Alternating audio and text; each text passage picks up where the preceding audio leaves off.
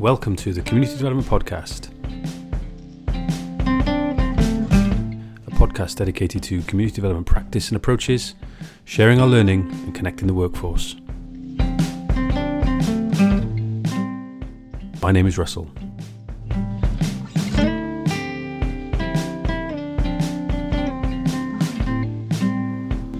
Welcome to episode 33, and it's a warm welcome to the podcast. She is only about a mile or two as the crow flies from where I'm sitting in Cardiff, in Wales. It's Kimberley Jones. How are you, Kimberley? Welcome to the podcast. Hi, Russell. Thanks for having me on. Now, we're going to be talking about a project called Grief Space that you run in Caerau and Ely uh, for an organisation called ACE, ACE, which stands for Action in Caerau and Ely, a district in uh, uh, or districts in the the western um, part of, of Cardiff, the city of Cardiff. You, you work for ACE, but you're a Macmillan professional. So Macmillan will be a name that people are familiar with in the UK as a cancer charity. Tell us a little bit about your role. Uh, So, um, as you mentioned, my role then um, is based at ACE, Action Caerau and Ely. It is funded through Macmillan. So, I, I'm classed as a Macmillan professional. And my role really is to, as a community development worker, explore how we might be able to use community development approaches to respond to death, dying, and bereavement at a local level. And it's probably important to say that you know we will be talking about death, dying, grief, bereavement, things like that. So if there is the need to, so again, so there's probably the need to make it clear that um, you know if any of these issues are triggering for for you as a listener, um, just to let you know that in advance. Is that something you have? To, you probably do that, you know, generally during the course of your your, your work as well. But it's something that probably needs to be said for this as well. Yeah, absolutely. I think that although it, you know it's one of the things that we're, we're all going to experience um, firsthand and and through family and friends, um, we have to be prepared and understand what we're talking about, and we will be talking about death and dying, and we'll be talking quite candidly about that, but more so in the sense of how people support each other throughout the grieving process. So we're not going to go into details necessarily about um, you know specifics around death and dying, but more so how we can support each other and and how really our society governs how we grieve during the loss of a loved one. Yeah, and it's interesting, isn't it? Because you know, when we talk about community development, we'll talk about you know forms of pre- oppression and discrimination and inequality and and trying to kind of bring people together to take collective action against things that affect them and that they want to see changed and improved. I can think of one or two instances where we've talked about or where the, where the topic of death and dying have, have maybe figured, but only ever really peripherally. I suppose, although I do remember working on a project encouraging women to go for uh, breast screening appointments, where a lot of women were sort of, or the area was was below the national average for for attendance at, at breast screening appointments, and so clearly, you know, cancer was in the background, I suppose, of, of those conversations and that project. It turned out to be very successful, but I don't think we ever can really confronted the dying and the death bit. If I'm if I'm absolutely honest with you, for mm. reasons that I'm sure we'll probably perhaps we will we will touch on in very much in terms of like you know how things are governed, as you say. But the, what what struck me was the level of just sort of almost like just the the the almost the banality of how many people in that community would refer to knowing somebody with or having had cancer. And that that struck me and it's one of the mm-hmm. the things that one of the experiences that has really I, you know I, I find incredibly memorable through 20 odd years 20 plus years now of, of working in communities that level of banality everybody more or less seemed to know somebody who had cancer experienced cancer and in some cases two or three people in the same family unit the same household such was the the prevalence of it That statistic, um, I think it used to be, you know, years ago, one in four, then it was one in three, and it's now one in two people will be affected by cancer. So, like you said, it, it's it's everywhere. yeah and if if it's not you or a, a personal loved one then it's a friend or you know a friend of a friend. So everyone everyone is affected in some shape or form and absolutely everyone um, death and dying. I suppose to some extent, the frequency or the common the commonness of it was actually something that we were able to tap into in terms of that project and what the people locally they could all kind of because of that i guess that ease of, of relating to it it was easy, fairly straightforward to get people on board with the with the with the project and what we wanted to do. And we used informed volunteers to counsel, in inverted commas, women that perhaps were a little bit reticent about going. Mm-hmm. Um, and one of the things that kind of cropped up was, you know, almost like, well, is there any point in going for the screening? Because, well, I know so many people who have breast cancer that, well, chances are I'll get it anyway. Do I need to be told I'm going to get mm-hmm. it or have it? You know, and again, that banality. I'm not sure if that's the right word, but um, and I'm certainly not judging people for thinking in, the, in these ways. It did strike me quite a formative moment in my in my career. But there was an awful lot of brevity. There was a lot of laughing. I remember mm-hmm. in that project, and I remember the local rugby team uh, for the season ended up inviting their opponents when they were hosting home games to bring um, a bra and of course, I you know had this fantastic situation where all these kind of big, rugged, burly rugby players were rocking up at the rugby club, and they ended up hanging these bras from the crossbar of the rugby posts. And so again, you know, they're all kind of lined up under. If they conceded a try or scored a try, you put all these burly rugby players lined up under this crossbar, waiting for the conversion, with all of these bras hanging above them. And it was about trying to create some of that levity as well, I suppose, and to make it something that that we could talk about and confront. Absolutely, and it's take away the the fear of it to a certain degree. To be able to say, we know it happens, uh, and, and, this is with breast cancer or, or with death and dying, whatever it might be. We know it happens, but it's scary. Okay, so how do we make it more accessible? How do we find language that fits the situation that we're in? Mm. And if you've never been in that situation before, or, and or the first experience you have of cancer is through a GP or a um, you know a, a consultant or whoever it might be, that language is not always accessible, mm. or it always it doesn't quite match up to how you're feeling. Yeah. Um, there's a there's a disconnect, and, and GPs and, and professionals are getting better at this and understanding this more. You know, we use jargon all the time without without even thinking about it. But I think that idea of I don't know having bras on the on, on the the rugby posts it, it takes away the taboo. Mm-hmm. Doesn't it? It sort of says, look, we, we can we can do this. We can have this conversation. It's not as scary as sometimes we, we think it might be and we can have a laugh. It's one of the first things I, I say when I welcome people to Grief Space. You can laugh, you can cry, you can get angry, just don't flip any tables. yeah, yeah, yeah. Uh, incidentally, that, that, that example with the rugby club, it ended up morphing into discussions around male cancers, mm-hmm. testicular, prostate, for example. And again, that um, encouraging men to be a little bit more self aware of their bodies and to, to look for lumps and, and, and, things like that as well. So it ended up growing far beyond what we originally set out to do. Okay, enough about what I've done with rugby clubs and bras. Um, the, um, anybody listening to this is going to think, what the hell am I talking about?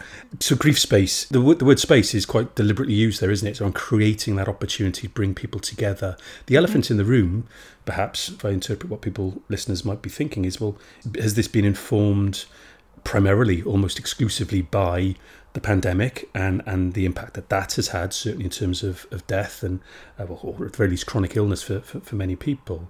Um, or is it something that was being delivered as a project or being discussed before the pandemic? So it's really interesting, actually. This project was in the pipeline pre pandemic, and ACE had applied for this funding, so it was a tendered process.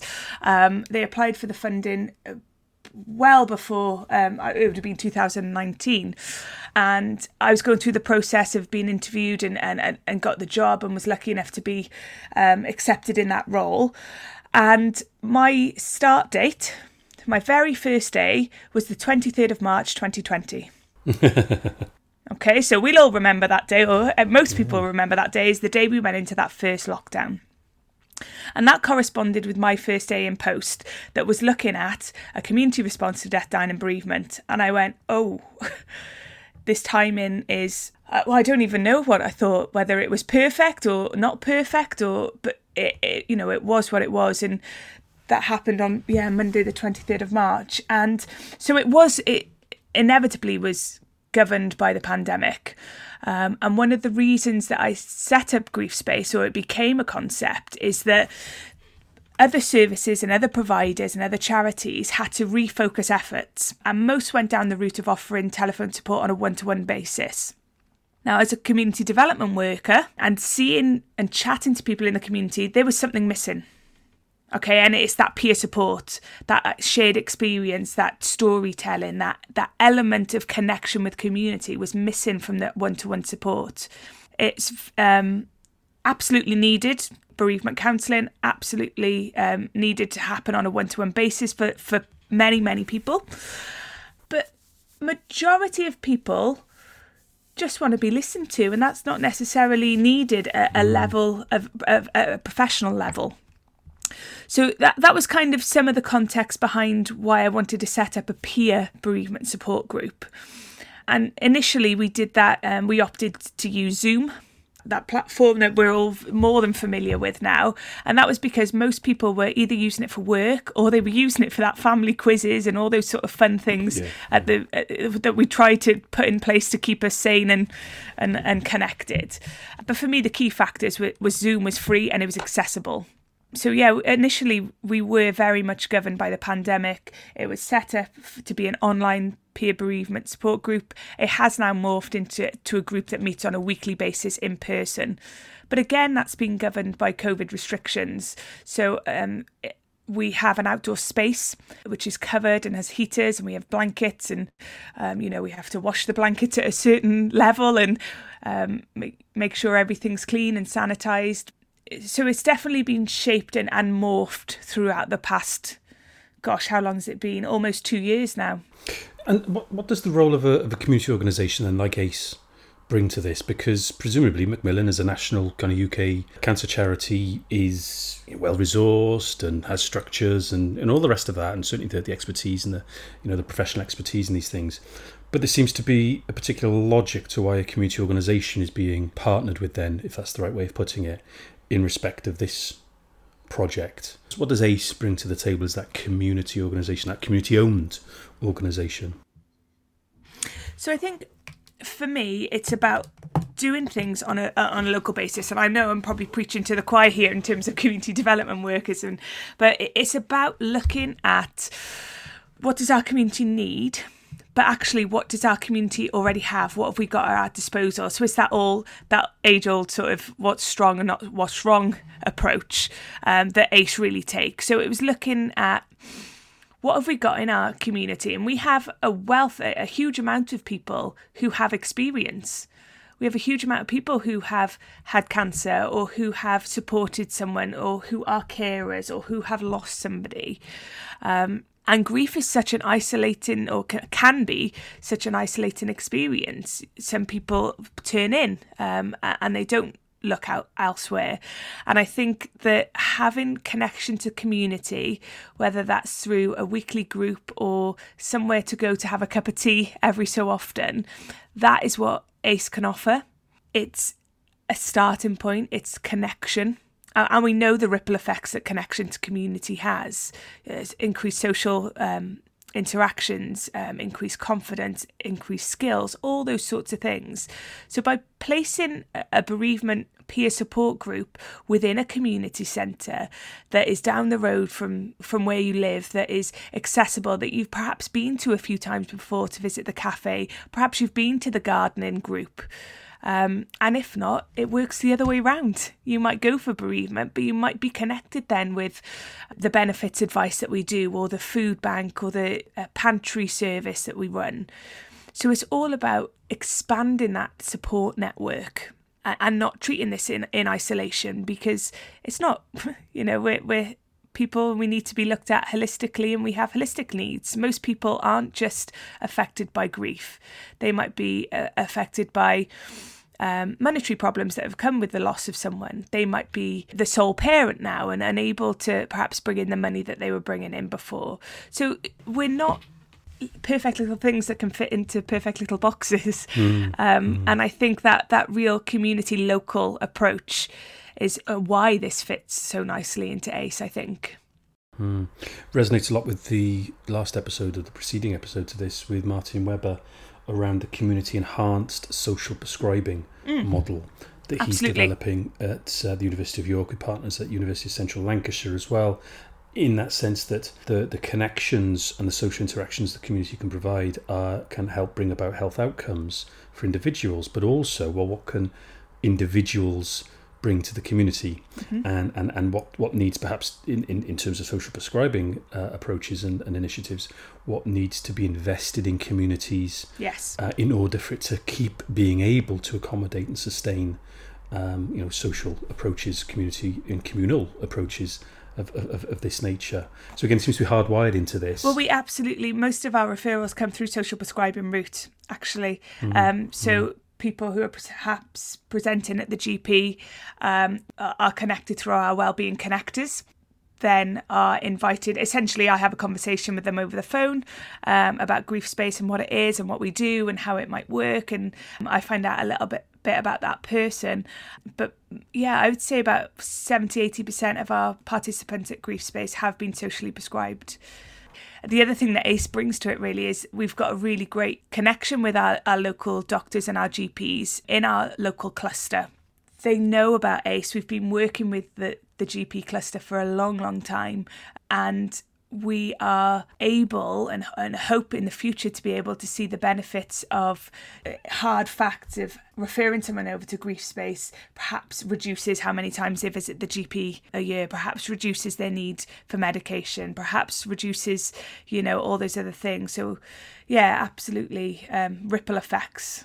Yeah, yeah someone's listening to this and they're you know many hundreds thousands of miles away from cardiff what's the likelihood that there might be a similar sort of setup a similar sort of project in their neighbourhood or in their vicinity? Is this common these bereavement cafes I don't know. um, it's the, the, the, short and sweet answer to that. I would love to see it happen. I, you know, I have this perfect image of it being franchised and, and people taking it on and making it their own and perhaps doing it for specific types of loss or specific religions or whatever it might be. It's a model that can absolutely be used. And you don't need to be a professional to run it. you have to be compassionate and understanding and listen and maybe I don't know maybe make a really good cup of tea or bring some cake from time to time but everything that I bring to to the group is human values is that idea of I've had experience where I didn't feel supported. Um, so what? How have I turned my own personal experience into how can we support others? So if there's not something, you know, there might be a time that, or there might be someone that might be willing to take on this sort of thing. I mean, I suppose a similar question then is somebody might be listening to this and they could find themselves either in personal or professional capacity thinking, okay, some of these are issues that resonate with me because of you know things going on in my life now. Again, may not be able to to come to or Caerau to the Grief Space project, but what might be some practical things that people do? I mean, you talk about tea and cake, and it's amazing how much community development starts with tea and cake. but that sense that well, what might I need to, or how might I go about beginning just to look at and set up something similar? As I said, it it almost comes down to your your personal experience, um, and I think what is really key to how grief space works is how it works. We invite people to come along. We absolutely understand that we can't change how someone is feeling. We can't make it better. We can't bring that person back. But what we can do is turn up and listen and share. And when you share your story and you listen to others, it can help us realize that what we're feeling or not feeling is normal. And what we do is we challenge that usual approach of sort of offering platitudes or that idea of fixing each other. Mm. We want to help. When we see someone who is in pain, whether that's from the loss of a loved one or, or an illness or whatever it might be, we want to help. We're human. So it's natural for us to want to protect others. Sometimes when we do that, we actually have the opposite effect. So, for example, when it comes to grieving, I think we're told so often about how we should be feeling. So it's been I don't know, three months, it's been five years, you shouldn't be feeling like this anymore. The person that's died would want you to be happy. Everything happens for a reason, you know, all those sorts of things. They're not necessarily true. And what it does is it shuts down that conversation. So if every time you try to open up to someone and that person gets uncomfortable, or if you cry, they tell you to stop and be strong and, and have a positive attitude, that person will stop coming to you and they'll start thinking I must be crazy or what's wrong with me or why aren't mm. I over this, you know, and and, and I hate that saying move on because you never move on. you might move forward, but you're never over it. You, you never, you know, fully move on.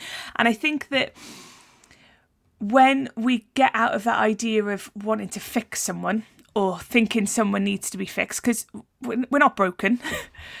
um, and that idea of telling someone how to get over it. So you need counselling, you need medication, you need to, I don't know, get get a grip or distract yourself with work. Um, you know, mm. those are all things that we say because we think it's going to help. But actually, what probably would have been better is sitting there saying, This is awful. I don't know what to say. I can't fix it. I can't make it better, but I'm going to sit with you and I'm going to listen. I think if people want to, to set up groups, you've got to come in from to it from that angle. I'm not a professional. I don't have the answers. No one has all the answers. But individuals know what will work best for them. And that t- can take months of trying. And what works one month might not work the next month. But it's that continual change, that continual navigation of your grief. And by having a group that people can come to, there's no guilt attached to saying it's five years down the line and I, I, I still don't sleep well or I still don't do this because you're not hurting the other pe- person. If you're saying that to, I don't know, your mother, your brother, your, your friend, their worry increases. But it's a variation on that theme around, you know, what is often done to communities, yeah. what agencies think communities need, rather than actually spending time in and with them to find out what it is that people think the community needs or like you said at the, the towards the start, you know, identifying what is is strong and investing in that and building on that rather than what is what is wrong. So again, I mean, I, I'm I'm I'm almost kind of confessing a little bit here. There's more to do with community development practice with the project than is necessarily obvious when you first you know hear about uh, the project which i you know i remember finding out about and thinking wow okay i didn't yeah. realize that was necessarily a, a thing I think that community setting is key though, isn't it? Like when you when someone is pregnant or having a child or something, everyone's there offering advice. So this is sometimes not, uh, you know, is unsolicited, but everyone is there. Yeah. And if you need anything, yeah. I'll be, you know, um, if you need a shop or if you need, I don't know, more baby grows. I don't have children. I don't know if you could tell. So absolutely scrambling here. But um, but we don't always have that necessarily at the end of life so you, don't always have that community connection. You, you know you have antenatal classes or, or, wherever it might be. You don't have anything like that to prepare you for how do i support someone who who's at the end of life? How do i prepare? You know I, i'm already feeling grief and my my person's still here. You know what is this? Why am i feeling like this? Why am i mm. you know upset or why am i reacting in this way? And it's that lack of conversation that lack of language um and it absolutely needs to be at community level because we don't need everything from professionals. It, um, there's absolutely a time and a place for bereavement counselling and and and more um, sort of specialist services, absolutely. But there's also a space for holding space for your neighbour having those conversations yeah. understanding when is the time to listen and when is the time to not fix shut up and listen yeah yeah to get out of the way almost and just let the yeah get the healing happen. The contrast with the start of life and pregnancy, I think, is absolutely brilliant and and so evidently the case as well. I mean, again, it's it almost kind of like woods for the trees thing here. Um, I've, I've three kids of my own, um, exactly what you're talking about. But yeah, it's it's a marked contrast, I guess, then in comparison to, to end of life and, and, this is a, sort of we're going off on a tangent a little bit, but it's hard not to sometimes. Um, I, I think it's quite interesting the contrast because when people have birth plans. It's not a this is exactly what is going to happen and this is how things are going to go. You kind of have this is what I want to have happen, this is what I anticipate is going to happen. But if X, Y, and Z happen, then these are my backups. And I think that that when we're thinking about people who are end of life or who have an understanding or a terminal illness, we don't have those conversations necessarily. We talk, you might have heard the phrase a good death, you know, what is a good death? But I, I think when you're planning for that, it has to be the same approach. It has to be, okay, this is this is what I want, this is an ideal, but pain medication might be needed or something else might be needed or actually I wanted to be at home but that's not realistic because I can't fit the bed in my house you know whatever it might be there's got to be backup plans. But we're too I, I don't know we, we don't have those conversations. And it's become quite salient isn't it of late in the UK because of course we've gone through some uh, difficulties at the minute with respect to these parties that Prime Minister was involved in and things like that. And people are citing the loneliness and the difficulty in which they were saying goodbye to loved ones and, and paying their, their fa- last mm-hmm. respects and perhaps not being able to do it in a physical sense, not being able to be with mm-hmm. people in their final moments in hospitals and hospices and care homes and the rest of it. Those precious final moments, that process through which people are saying goodbye to, to loved ones has become almost, you know, sort, sort of headlines in, yeah. in themselves. Can, I think it can complicate grief. If you have, and we all have expectations of how a, a funeral might look for someone, um, of how. Mm. Uh, you know, if someone's been unwell for a long time, they might have had advanced care planning in place to have a think about where they'd like to, to die. They might have opted to die at home, but actually the pandemic has meant they've they've died alone in, in hospital beds with amazing staff and, and, and support from you know those care professionals, but missing holding their loved one's hand, and it is frustrating. Mm. And you know, with, without getting political, um, it is frustrating. But you look at the Queen; it's a perfect example. She sat there um, on her own after her husband of however many years um, had died, and, and she sat at his funeral alone. Yeah, and and yeah. we see. I've seen it in the communities. I've seen people, um, not be able to visit, not have the funeral they expected, have a funeral of five or six people, have to think about who should be at the funeral, and then how do you how do you create a hierarchy or an invite list for a funeral? Yeah, no, absolutely. Um, so, you know, we often talk about terms of community development, things like, you know, phrases like capacity building. To what extent, I wouldn't expect you to betray any confidences, but to what extent have people maybe come through the group having started as someone seeking some of that support, mm-hmm. But now maybe have adopted, I don't know, more of a facilitative role? and is hosting and welcoming mm-hmm. people to that group or maybe helping people out in the community to signpost them to the to the group to what sort of extent has there been that sort of journey, if that's not too hackneyed a No, a it is, it is happening. So what I really like about the group is it's, it's, it's not a course or anything like that. You don't have to come week in, week out. You come when you want and you share as little or as much as you want. So some people might come, and I've had this happen, come the first time and think, I'm not going to share, I'm just going to sit and listen, uh, and maybe I'll have the mm. confidence. Mm. Um, I've had people where the opposite happens, where they've come, I'm not going to share this time, and then within 10 minutes, they've told us, um, you know, that their story, and they are, are sharing things that they've never shared before. But what I'm I am seeing is the more people that are coming back time and time again, whether that's every week or uh, here and there when they feel that they need it. They're taking more of a role.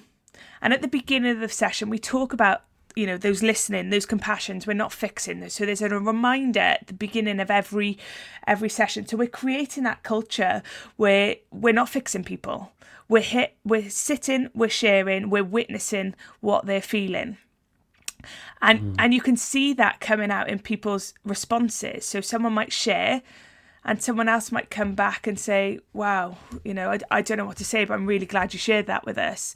Can i tell you about an experience that i had that was fairly similar? So we're starting to see that. And it's lovely because i become more and more redundant And as a community um, development worker, I view that as my job. My job is to help yeah. set people think, help things up, um, a little bit of facilitation, get people confident, get people understanding and, and, and navigating and moulding what, what the aim is. So it becomes theirs. And then it's theirs then to take in, uh, in whatever direction they choose. So the, the sessions where I say very, very little are the sessions that I think are the best.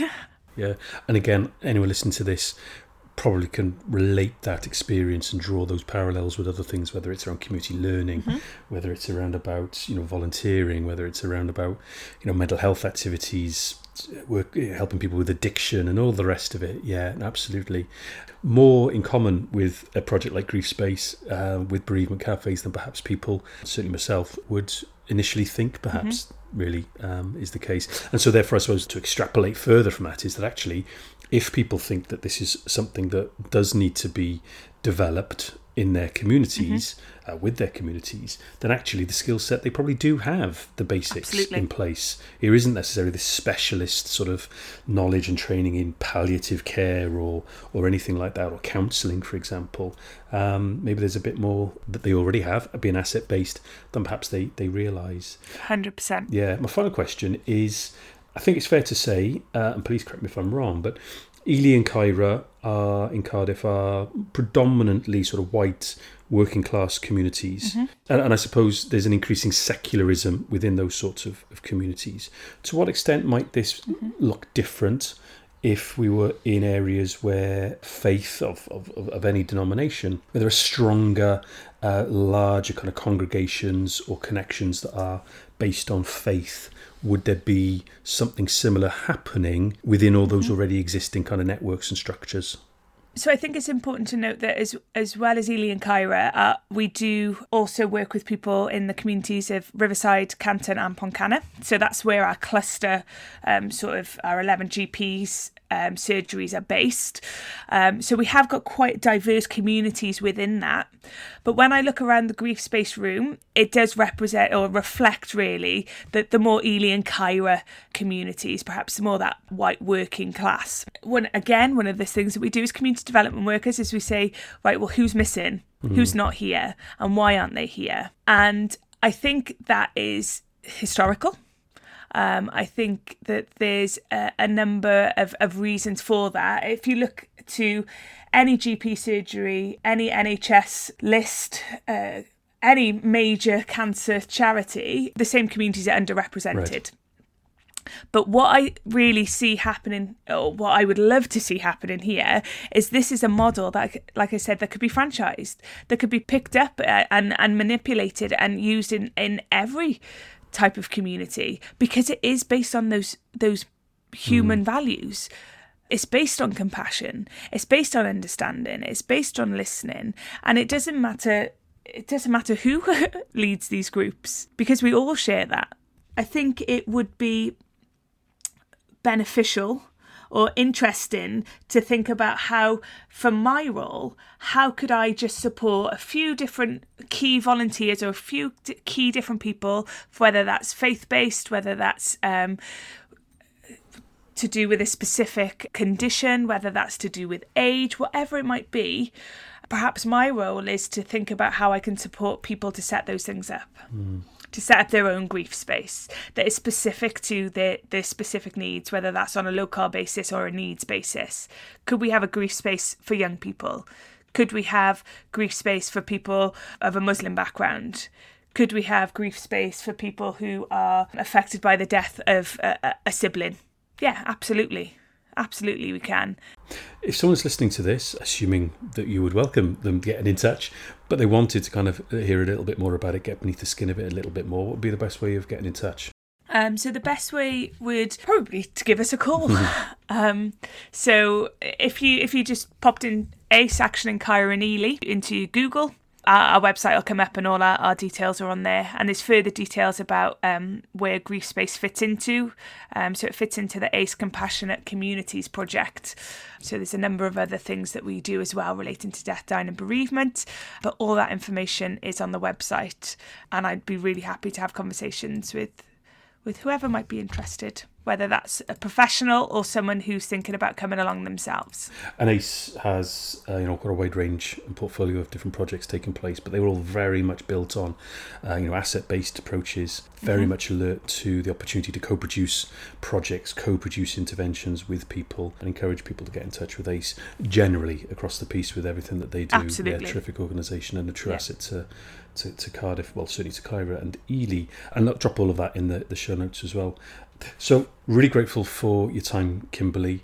We've had any number of dates in the calendar to get this done, but I'm really pleased we've done it as well because I've, you know, I have, you know, I like to think there's always something that I learn when recording these. And invariably, there is. If I'm honest, there's probably more in relation to this project, in relation to this episode, than most. And and uh, I'm personally grateful for, for that as well as your as your time. And like you said, it's one that we all we all we are all going to encounter at some point. Um, mm-hmm. There's no point pretending otherwise. I don't suppose.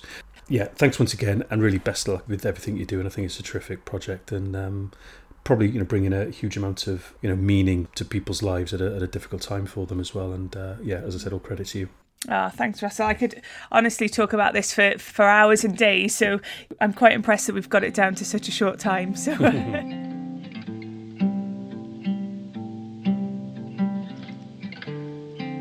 Thank you for listening to the Community Development Podcast.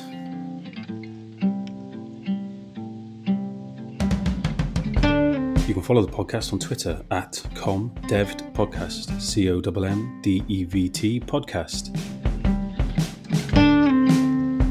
And to support the podcast and help it share learning, connect the workforce, and raise the profile and the merits of community development approaches, why not become a Patreon at patreon.com forward slash the CD podcast.